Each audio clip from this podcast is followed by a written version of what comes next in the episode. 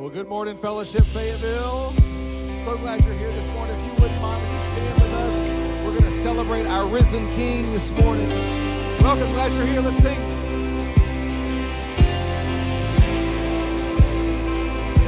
Let not regret pass through.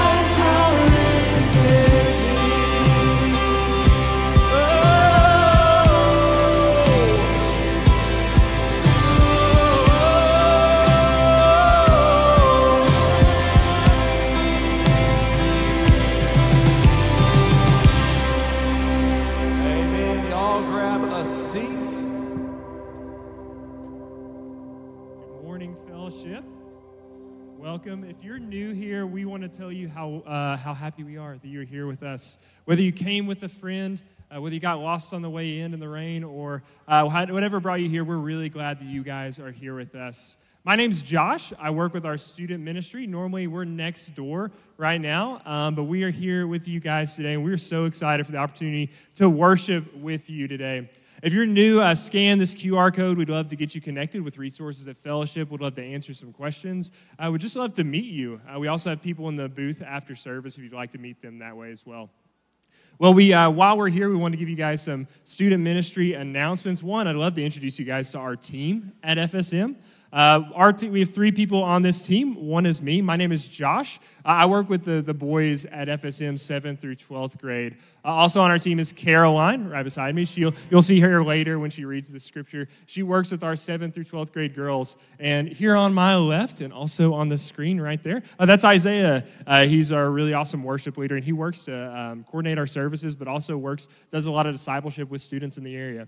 Um, we have a lot of summer updates and things going on at FSM. One, this past summer was incredible. We had really awesome opportunities uh, just for discipleship through our Antioch program and through our our city groups, and we're ready for the fall. This fall, we'll have a lot of offerings for 7th through 12th grade students. Our 9 o'clock service is our 7th through 8th grade service. So if you have a 7th or 8th grader, or if you know 7th or 8th graders, we want them to come join us for worship. We're usually walking through the same series in here that you guys are do, uh, the same series in there that you guys are walking through in here, and we'd love to invite your students for worship with that. Our 10, 1045 service starting next week is our 9th through 12th grade service. And so please come join us on a Sunday morning.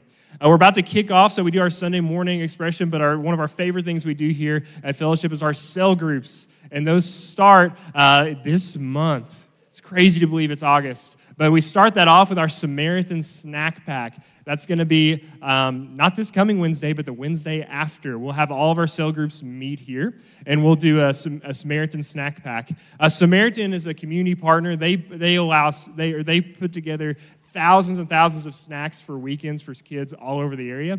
And so, if you'd love to donate, we, we have a QR code for you to send money to donate to Samaritan Shop. Uh, but they're an awesome partner that we get to partner with. This night, we'll be uh, packing a lot of snacks, but we'll also have an opportunity for seventh grade parents. If your kid is about to walk into FSM, if you're worried, if you have questions about that, we'll have an opportunity um, for us to do some uh, Q&A to answer some questions and to set, set some expectations for the fall. So uh, if you want to join us for that, that'll be next Wednesday, and that'll be here on campus. Uh, also, coming up, we have Fall Retreat, which is one of our favorite things of the year. We're so excited. Labor Day weekend, 7th through 12th grade um, will all be heading to Sky Ranch in Cave Springs, Oklahoma. And so, if your student has not signed up, one, we've been announcing it, but I know they didn't tell you. Um, the QR code is right here, and we can cut the middleman and make sure your kids get signed up. So, uh, fall retreat is coming up, and we're really excited about that. The deadline to sign up is August 23rd, so don't miss out on that.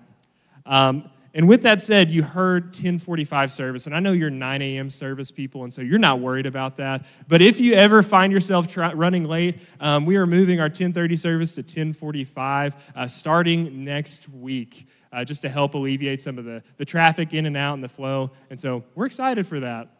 Uh, but speaking of things coming up, the fall launch and everything, um, we will be having in a couple of weeks our Eastside Family Services, August 20th and 27th. In the fall here at Fellowship, we like to recast vision of what we're hoping to do as a church, what we're hoping to see God do in Northwest Arkansas in the world. And so we will have two Eastside services, family services for adults at the Hill School on Crossover Road. So uh, if you, and we've got that broken down. So the, the 9 o'clock service for that will be stu- families in the Butterfield and Root, and Nasbell, and Leverett school districts.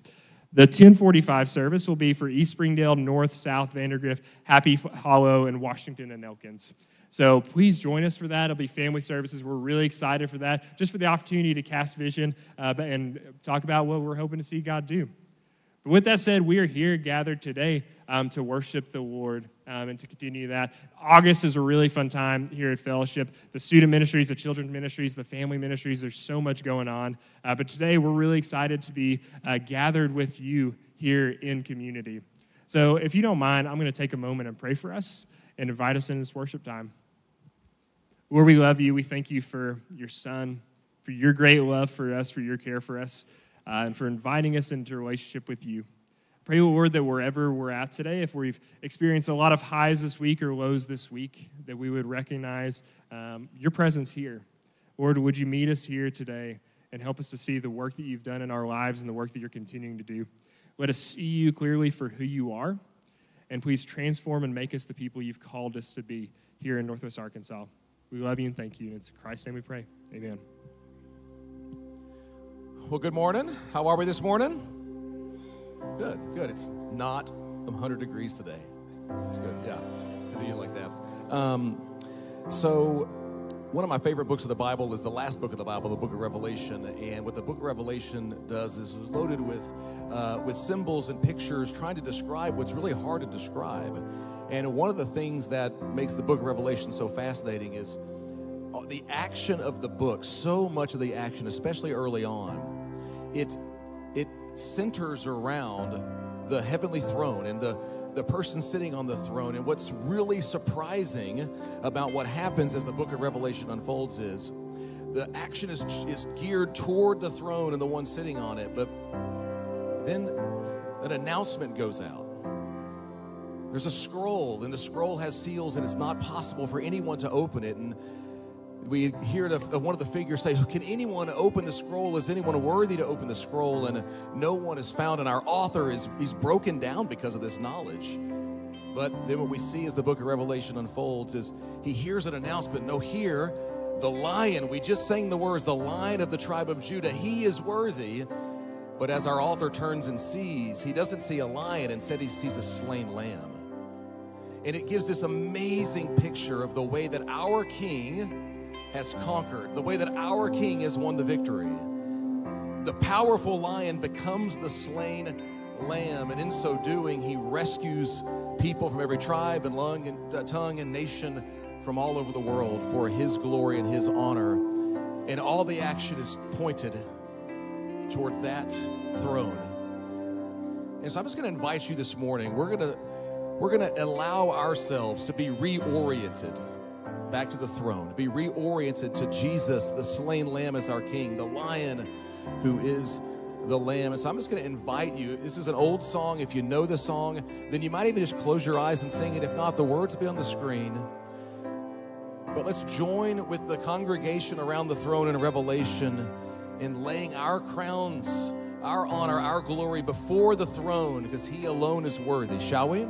So you just remain seated. We're just going to sing these these old words together as we humbly acknowledge Jesus as our King. And we fall down, we lay our crowns at the feet of Jesus. The greatness of your mercy and love at the feet of Jesus, and we cry, Holy, holy, holy, and we cry, Holy, holy, holy, and we cry, Holy, holy, holy is the Lamb. Sing those words again, thinking about these words as we sing, we fall down and we fall down, we lay our crowns at the feet of Jesus. The greatness of your mercy and love at the feet of Jesus, and we cry, Holy, Holy holy, and we cry, holy, holy, holy, and we cry, holy, holy, holy is the Humbly together, let's confess. Uh, as a body, we confess before our Heavenly Father. We confess out loud together. So join me. Heavenly Father, have mercy on us. We have not loved you as you deserve. We have not loved our neighbor as ourselves. We have not obeyed you as we should. Lord, forgive us our sin. We are in need of a Savior. But the lion who conquers through a cross, the lamb who was slain, is enacted good news for us. And so, church, believe that good news. Let's say it together. Jesus died for us. Jesus rose for us. Jesus intercedes for us. In him we are a new creation. In him we have forgiveness of sin. In him we have a Savior. To God be the glory forever and ever. Amen. And in celebration of that good news, we get to partake in an ancient practice handed down to us uh, through the centuries through the church in the celebration of baptism. And so, Clark, take it away. Well, good morning, church family. In Garland, we are in a holy moment here as we have Miss Megan McCullum, and she has set her heart aside for Jesus to be the king of it this morning. She wanted her church family to know that. And I wanted to encourage you. Um, it seems like we're up here a lot um, celebrating life change. And so um, I started just reviewing what God's been doing this last year. And Megan, you're one of 42 people who have been baptized this year. And, and get this, ages 6 to 70.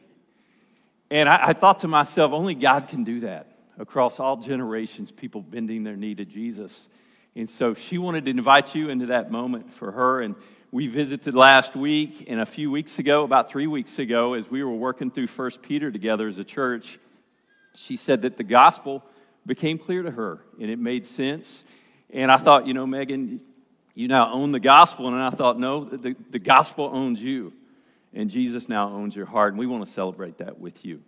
And so, is it your testimony to your family of faith that you put your faith in Jesus to save you from your sins and you believe in Him that He's given you eternal life through His resurrection? Yes. Well, based on that profession, we want to celebrate that with you.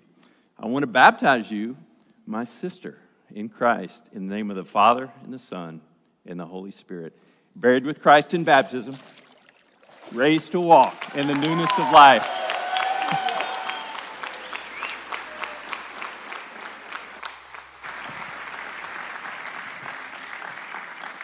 Aaron, Kelly, we've got all kinds of kiddos here to join us. Oh, us. yeah. Oh, yeah. So there's more. Oh, Yeah. wait, there's more. So, yeah, stand on that one right there, bud. Right there. All right, look that way. So it's super exciting um, every time a kid gets baptized. I love it so much. Um, but today I'm a little, I'm excited in a little different way. This is my son Caleb, and I get to baptize him. He's a follower of Jesus. And as I look at y'all, I'm honestly overwhelmed with emotion because um, baptism is him proclaiming his faith to you guys as the church here in Fayetteville. And many of y'all have played a role in discipling him and showing him what it means to love Jesus more. So, this baptism is about Caleb and his faith, but it's also about the body of Christ here. And as y'all have gathered around him and you've discipled him and you've showed him what it means to follow Jesus, I see a small group over here, his leaders who have poured into him and shown him what it means to follow Jesus. G- Caleb's name means wholehearted, and that is if you know Caleb, that is him. He is wholehearted in everything he does, and even his faith. Uh, he, he loves reading God's word, and he loves Jesus. And so he's here to show that to y'all. So, Caleb, you're telling me and all of these people that you are a follower of Jesus, yes. and you want to be obedient to him by being baptized here today. Yes. Well, hey, let me pray for you. Jesus, we're so grateful for Caleb. We're grateful for the way that you have made him, God, the faith that you have given him, the way he loves you. And so, God, I pray that you would use him to tell others about you. And God, I'm excited to stand in heaven one day with those who are there because of the heart that you've given Caleb for people, the tender heart and love he has for others. And so, God, we're grateful for his faith. And it's in your name we pray. Amen. Well, it's my honor and privilege to baptize you in the name of the Father Son, and Holy Spirit, buried with Christ in baptism, raised to walk in the newness of life.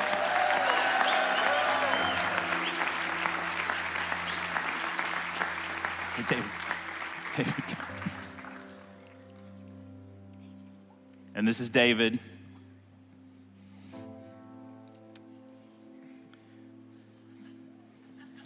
Oop. The water's deep enough, he almost baptized himself. All right, turn around, buddy.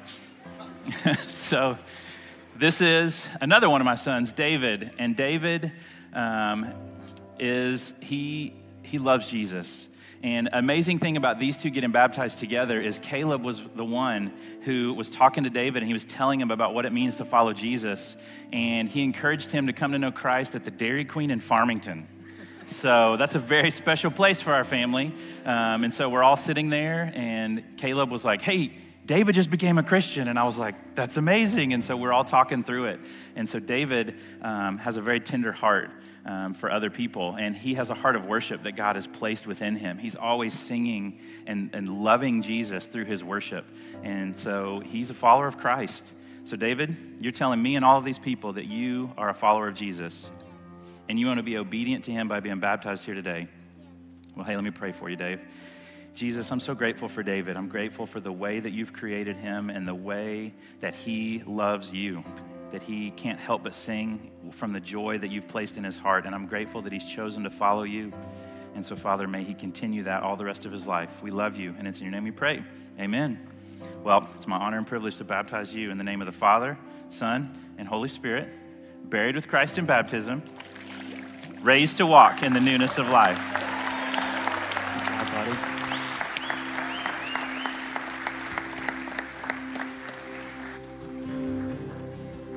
That's awesome. Would y'all stand with us let's continue to sing?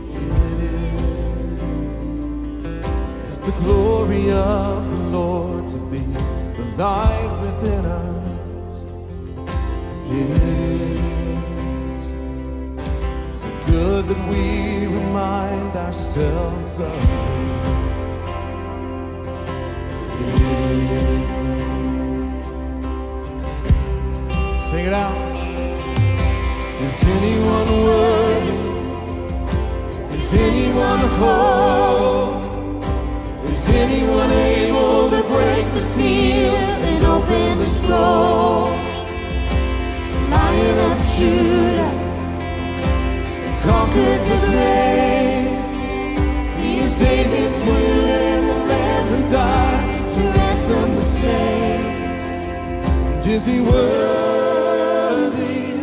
Is he worthy of our blessing and honor and glory? And is he worthy of this?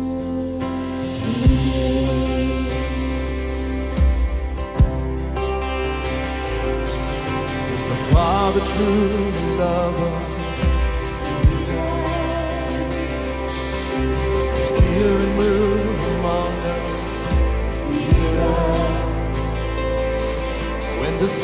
Jesus our Messiah hold forever those he loves? He does. Our God intend to dwell again with us? He does. Is anyone worthy? Is anyone whole? Is anyone able to seal in the scroll. The Lion of Judah, who conquered the grave. He's is David's will in the Lamb who died to ransom the slave. From every people and tribe, every nation and time, He is made the King kingdom, a priest of God, to reign with the Son.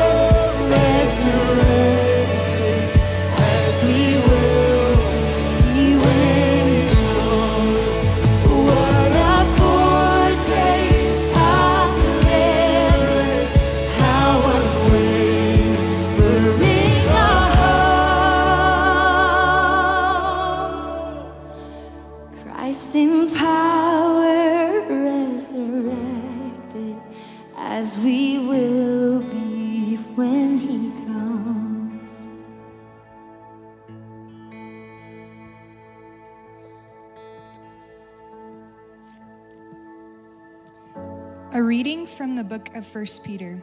So I exhort the elders among you, as a fellow elder and a witness of the sufferings of Christ, as well as a partaker in the glory that is going to be revealed. Shepherd the flock of God that is among you, exercising oversight not under compulsion, but willingly, as God would have you, not for shameful gain, but eagerly, not domineering over those in your charge, but being examples to the flock when the chief shepherd appears, you will receive the unfading crown of glory. Likewise, you who are younger, be subject to the elders. Clothe yourselves, all of you, with humility toward one another, for God opposes the proud, but gives grace to the humble. This is the word of the Lord. You may be seated. Well, thank you, Caroline, for sharing the passage. I love having our FSM team with us in here this morning. I'm a huge fan of our student ministry team. I'm a huge fan of our student ministry.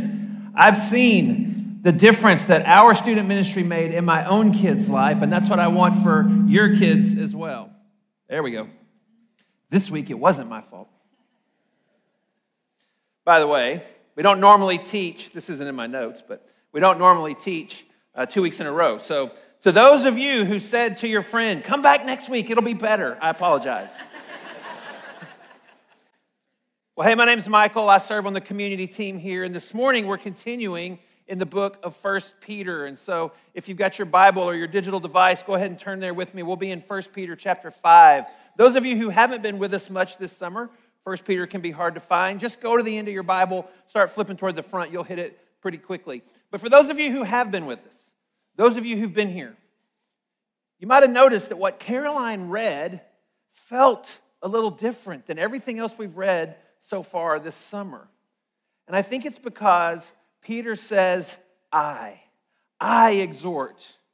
I think it's the first time in the letter that he's used the first person singular. He said we, he said us, but in our passage this morning, he says I. So all of a sudden, it gets really personal. And it reminds us this was written by a person. Now, yes, it was inspired by the Holy Spirit at fellowship. We hold to what we call inerrancy, that every word of the original text was inspired by God. It's the very words of God. But God, as He so often does, used people to write the scripture. So He used a man who has a personality, who has a vocabulary, who has experiences to record the words of God. And sometimes knowing about that man helps us understand the writing even better. Knowing that Luke was a physician helps us read his books. Knowing that Paul was trained as a Pharisee. Knowing that Matthew was a tax collector. It helps us unpack what they're writing. Which brings us to the question who is Simon Peter? Y'all recognize him? Yeah, that's the only known photograph of the Apostle Peter. no, of course, that's Shahar Isaac. He plays Peter on The Chosen. Anybody watching The Chosen? Yeah. Oh, Lee and I love it. We love it. Now, I know some of y'all probably have some qualms with The Chosen. You have some theological quibbles, the way they're presenting the material, and I want to encourage you. Write those down and send them to Garland. He would love to have that conversation. I actually do have a complaint with The Chosen myself. And my complaint is I think I'm allergic to it because every episode I seem like my eyes just start watering really bad, especially when Jesus does something awesome at the end. Enough about The Chosen. Let's talk about Peter. He grew up in a small town on the Sea of Galilee. He and his brother had two partners and they had a fishing business together. And one day, an itinerant rabbi stepped into Peter's boat and everything changed for him. Everything. Even his name. His mama called him Simon. But Jesus said, I'm going to call you Peter, which means rock.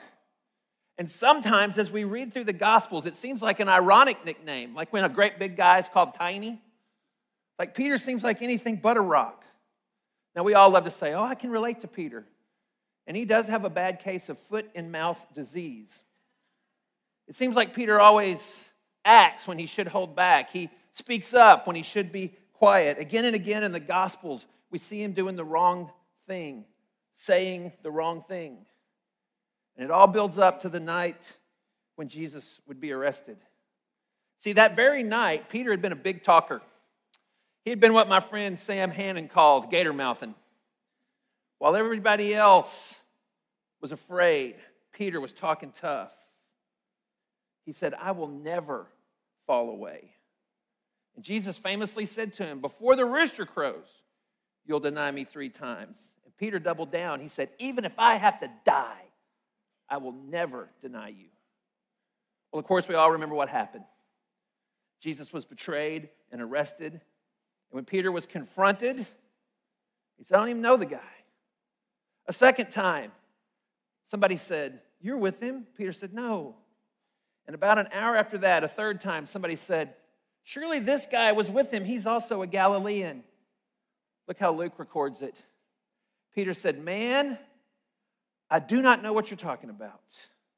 And immediately, while he was still speaking, a rooster crowed. Look at verse 61. And the Lord turned and looked at Peter. Can you imagine?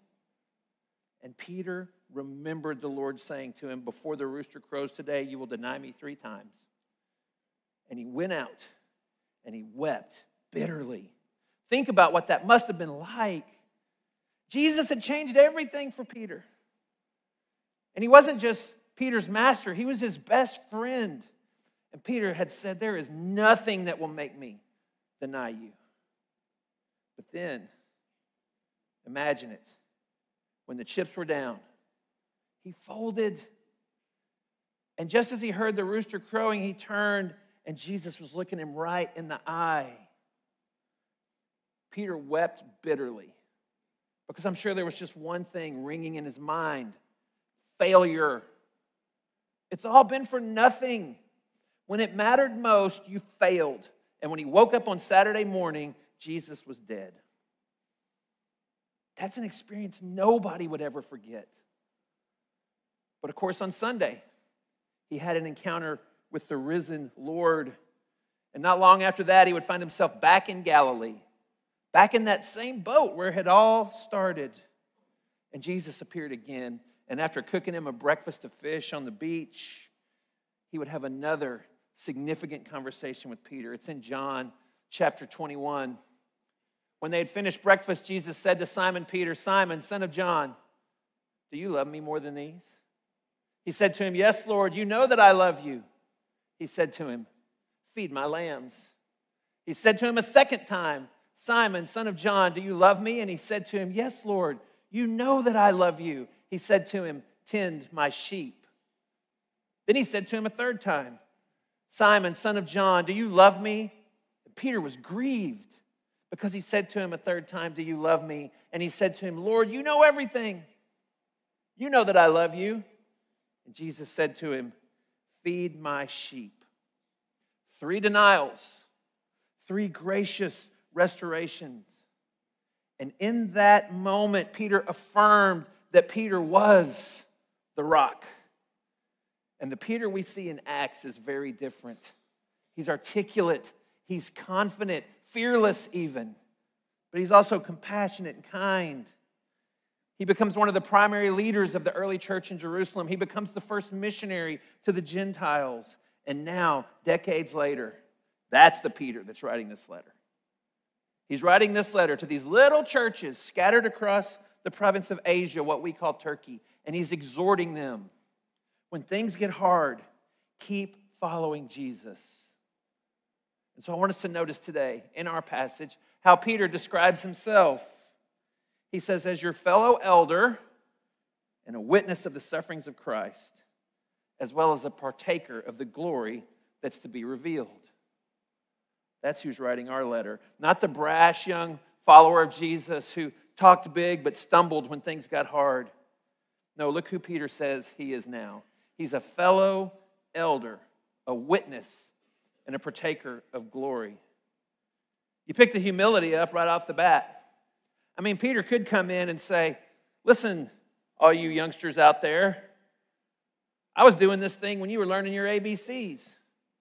He could say, You know, I'm the guy that preached the very first sermon in the whole history of the church, and 5,000 people came to Christ. But he doesn't say anything like that. He says, I am a fellow elder. Elders, I'm doing what you're doing, I'm with you. then he reminds them he was a witness of the sufferings of Christ. Now, we don't know for sure if Peter was there when Christ was crucified. None of the Gospels tell us that. But we do know he saw Jesus suffer. He saw Jesus be rejected by his own hometown. He saw Jesus go up on a mountain to be alone and pray after a lot of his followers deserted him. He saw Jesus when he was tired and hungry, continuing to pour himself out into the masses of people who came to be healed. And we know he saw Jesus praying in agony in the garden the night he was betrayed. And we know he saw him handed over and given a death sentence. So, whether or not he saw Jesus on the cross, he definitely saw him suffer. And his point here is that he's a trustworthy witness. Now, most of us think that Peter shared what he saw with Mark. And Mark wrote all that down in the gospel that bears his name. And now we're just like these elders in Asia. We're relying on those witnesses preserved by God's grace through the Holy Spirit in the four gospels. They're the ones who wrote the New Testament. And just like he's done through the whole letter, Peter looks ahead. He tells them his present, he reminds them of his past, but then he looks to the future. Someday I'll partake in the glory that's going to be revealed. Now, last week, we noted how suffering and glory are often linked in Peter's letter. We put boxes around them. So, for you visual learners, if you want to do that again this morning, it's right here again. Suffering and glory, put a box around them. For Peter, they're inseparable.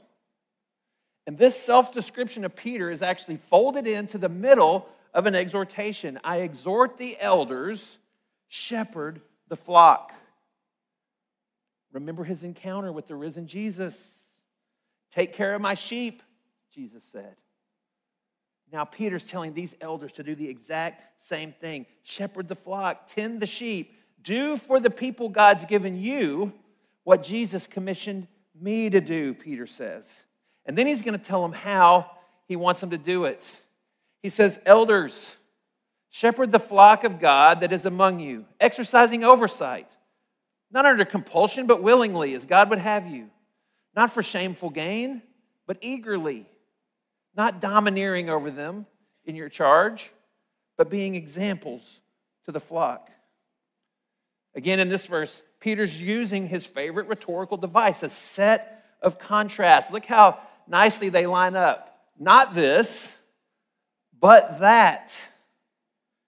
Not under compulsion, but willingly. We don't want elders who feel like they got drafted. I bet there's a bunch of you in this room who got on a committee or something in your kid's school, and you look up and you're like, How did I get here? Did I sign up for this? By the way, dads, husbands, let me give you a tip. If you got kids in school, you're about to go to like a welcome night thing, do not sign your wife up for anything she didn't tell you to. Don't ask me how I learned that. Lee's laughing louder than anybody. We want elders who are eager, willing, not people who feel like they got roped into it.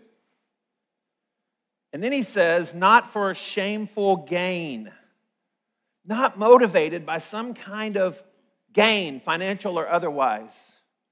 Maybe elders would be compensated by the church. Just to be clear, we don't compensate our elders at fellowship. But if that was the case, Peter says that shouldn't be your motivation, nor should being seen as a leader or making connections or networking. Peter says, don't be in this, elders, for something you can get out of it, but be eager to serve. And lastly, he says, not domineering, but as examples. And this is key for the whole text leading by example. You know, it's interesting to me. About 25 years or so ago, there was this new buzz in the leadership world. All these books were coming out with this new idea servant leadership. I looked on Amazon this week. They have 2,000 books in their servant leadership category. And once again, it was an example of the broader culture finding something new that Jesus talked about 2,000 years ago. Here, Peter's just echoing what he heard Jesus say with his own ears. You note takers, jot down this cross reference Mark 10, 42 through 45. It's the gold standard passage for what Christian leadership should look like. And remember, Mark is writing down, we think, what he heard from Peter, Peter's recollections of what he heard from Jesus. By the way, keep this between us. Don't tell anybody I told you. Next year, we're going to study Mark. Okay, shh, secret. Look what Jesus says about leadership in Mark chapter 10. Jesus called them to him, and he said to them, that's the disciples, including Peter, you know that those who are considered rulers of the Gentiles lord it over them. Those who are considered rulers of the Gentiles lord it over them, and their great ones exercise authority over them. But it shall not be so among you. But whoever would be great among you must be your servant, and whoever would be first must be slave of all. Here's the key. This is the verse to memorize. Mark 10 45. For even the Son of Man came not to be served, but to serve and to give his life as a ransom for many. Jesus says, You want to lead? Be humble, be a servant, put the needs of others before your own, because that's what Jesus did. Jesus humbled himself and served even to the point of death. And guess what? Peter's going to remind us this same Jesus, he's coming back, verse 4 in our passage. When the chief shepherd appears, you will receive the unfading crown of glory. Peter says, Elders, you're shepherds, but you're not the chief shepherd. Elders, ultimately, this flock that you're responsible for before the Lord doesn't belong to you, it belongs to Jesus. And he's coming back. And when he does, he's bringing a reward for those who shepherd the flock willingly, eagerly, and as examples of Christian humility and service. And he says, This reward, it's unfading. See, everything the world can give us, everything we can accrue in this world, is going to rust, break, and eventually disintegrate. But the reward Jesus gives is everlasting. And I think when we think of a crown, we think of that five pound hunk of gold they put on King Charles's head a few weeks ago. I don't think that's what Peter has pictured here. I think he's picturing the laurel wreath of the victor. The winner of the ancient games would have a crown placed on their head with bright flowers, flowers that it took a long time for them to fade. But Peter says, unlike those crowns that will eventually fade and disintegrate, the reward of victory that Jesus brings lasts forever. And before we move on from this, I want to take just a moment and I want us to just take a quick look at the words Peter uses. He uses the same three words that are almost always used in the New Testament when it talks about church leadership. The first one is presbyteroi, which is almost always translated elder. And the second one is episkopeo. Now, Peter's using the verb form, but that's the word, and it means oversight. And then the last one is poimano, which means shepherd. Now, I know y'all aren't like, yes, yes, give us more Greek, but there's a couple things I want you to see here. One is, just kind of interesting, there's a couple of names of denominations hidden in there. You see Presbyterian and Episcopal? It's kind of interesting. But here's what I really want us to see. From the earliest days, the Christian church had elders and the function of those elders was to oversee and shepherd the flock. Now, that word episcopeo, oversight, it became bishop. But that was a later development in the history of the church. From the start, the elders were called to be overseers and shepherds. If we turn to Acts 20, that's another one for you to jot down. Acts chapter 20. What we'll see there is another biblical author, Paul, writing to a different church, Ephesus, and in verses 17 and 28, he uses these exact same words. He says, Ephesian elders, exercise oversight as you shepherd the flock. So don't let the Greek throw you off. What I want you to see is that it's pretty clear. New Testament churches had elders who acted as overseers and shepherds. And so that's the big idea of our passage. Elders are called to oversee and shepherd the church boldly as humble servants of the Lord, Jesus Christ, who is himself the chief shepherd. Elders are called to oversee and shepherd the church body as humble servants of the Lord Jesus Christ, who himself is the chief shepherd. So, what does this look like at fellowship? How do we take this idea and bring it into the 21st century? Well, last week, I sat down with three of our elders, the three who live and worship right here in the Fayetteville area.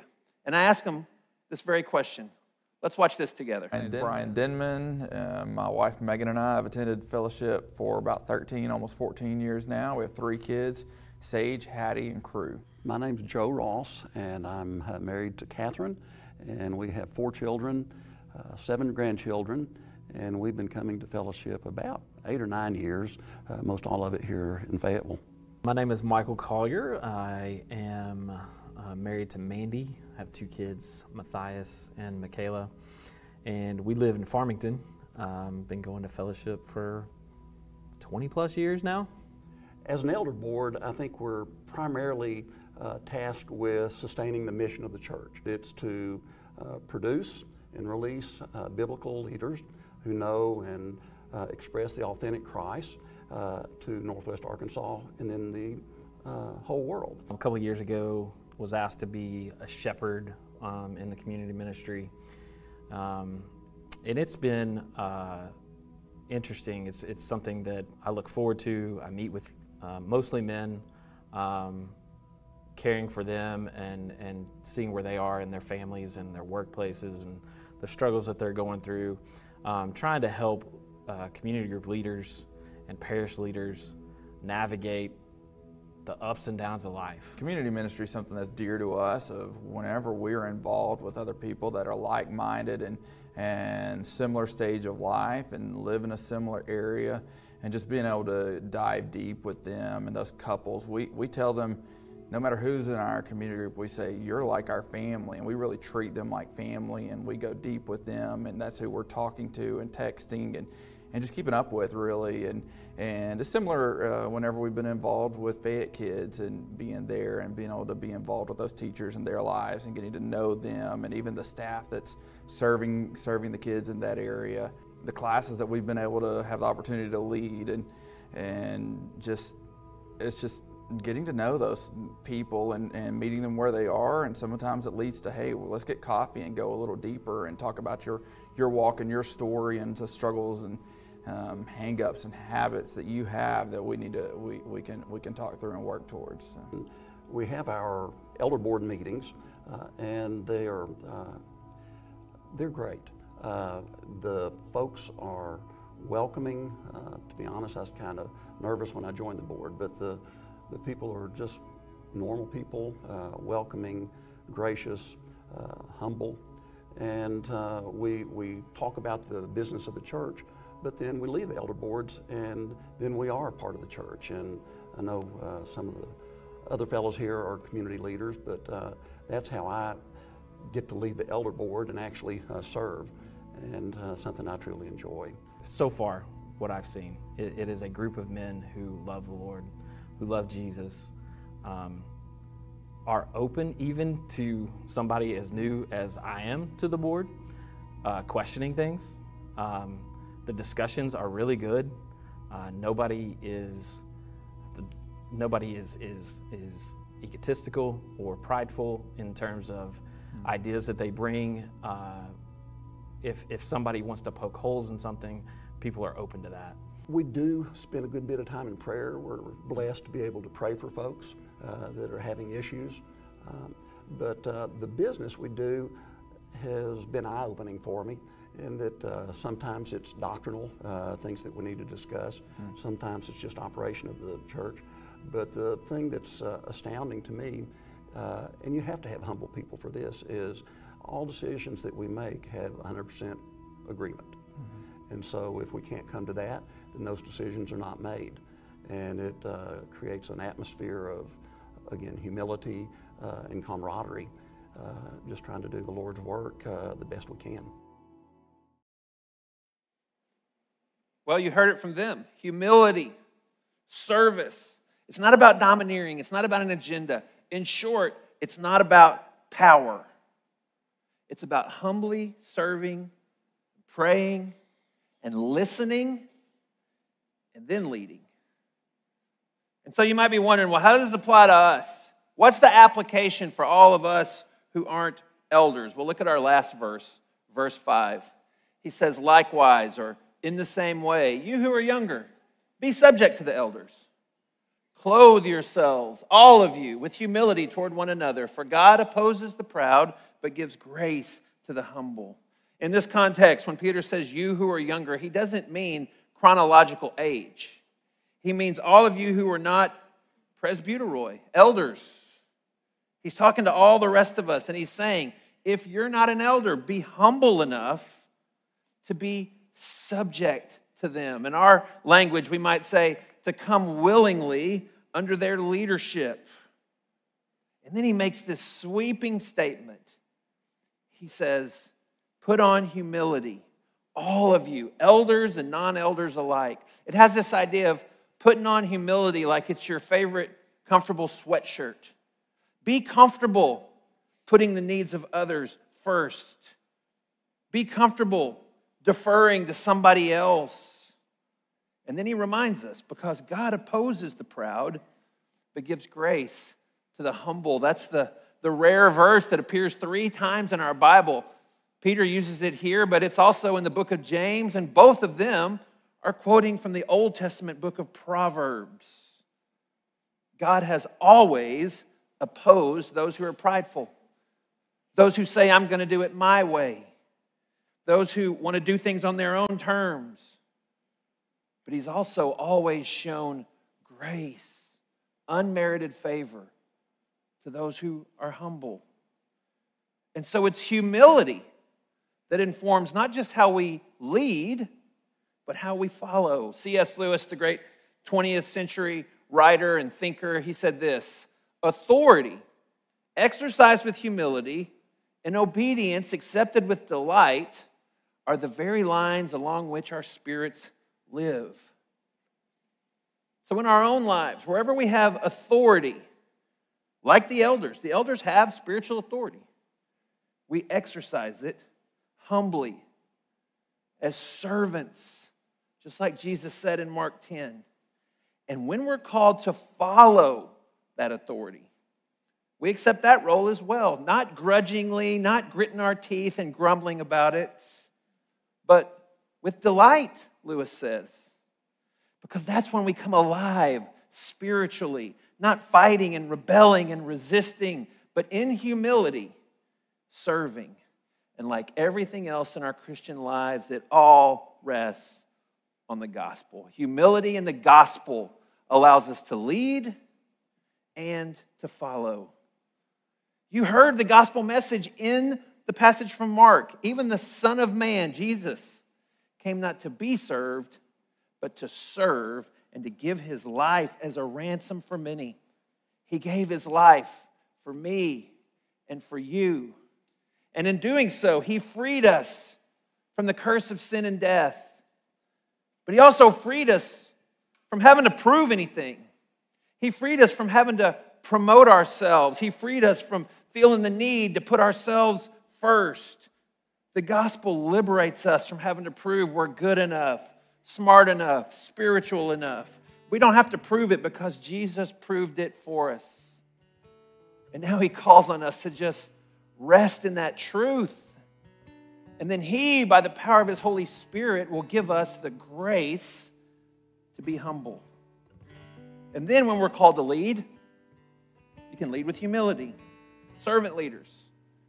And when we're called to follow, we can follow with humility.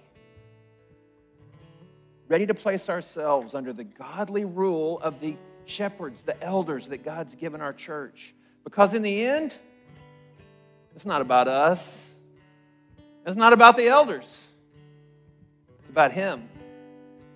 It's about the chief shepherd because we know He's going to lovingly care for His sheep. Hey, let's pray. Lord, thank you for these instructions that you've given us from your word. And I pray, Lord, for our elders. I pray for the men that you've called to lead us and shepherd us. I pray you'd give them wisdom insight and humility. But Lord, I pray for all of us that you'd give us the grace of humility to follow well. Because, Lord, none of us can naturally do that our own. So, Lord, we look to you, we depend on you.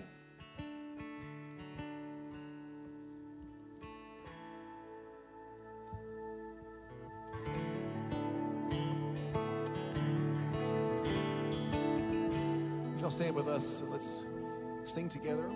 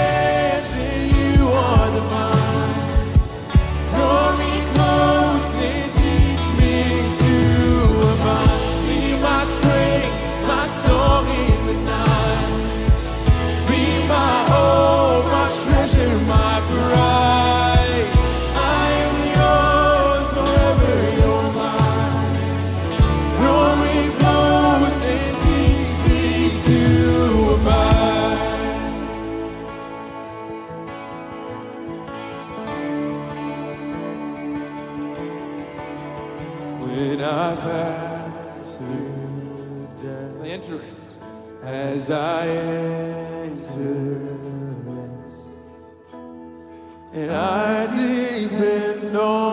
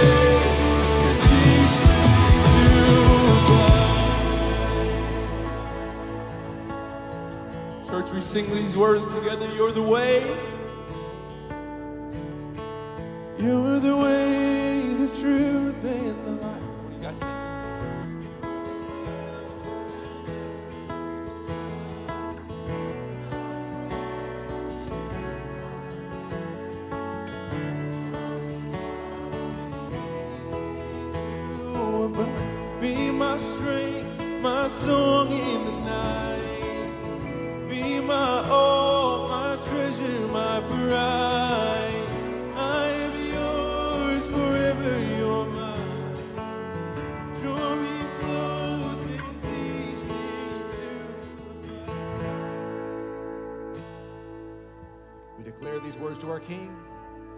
And all glory be to Christ our King. All glory be to Christ. His rule and reign will ever sing. Sing it again. The glory is for him, not to us. Sing it again. And all glory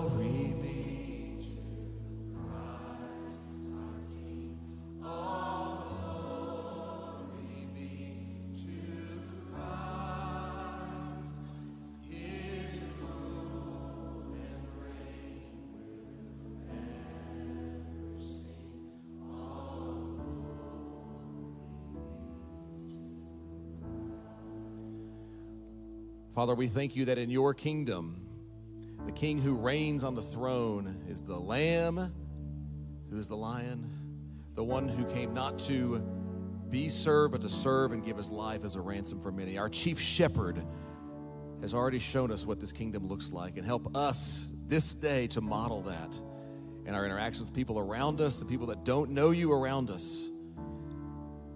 Jesus, there's no one like you. There's no king like you, there's no ruler like you, there's no shepherd like you. So we fix our eyes on you this day because you are worthy of all the glory and the honor and the praise. We love you, Jesus. We devote ourselves to you. We pray this in your name as our King. Amen. Fellowship Fable, we love you. If you need prayer right through those doors, we'd love to pray with you. Next week, 1045. So get ready. See y'all. Have a good week.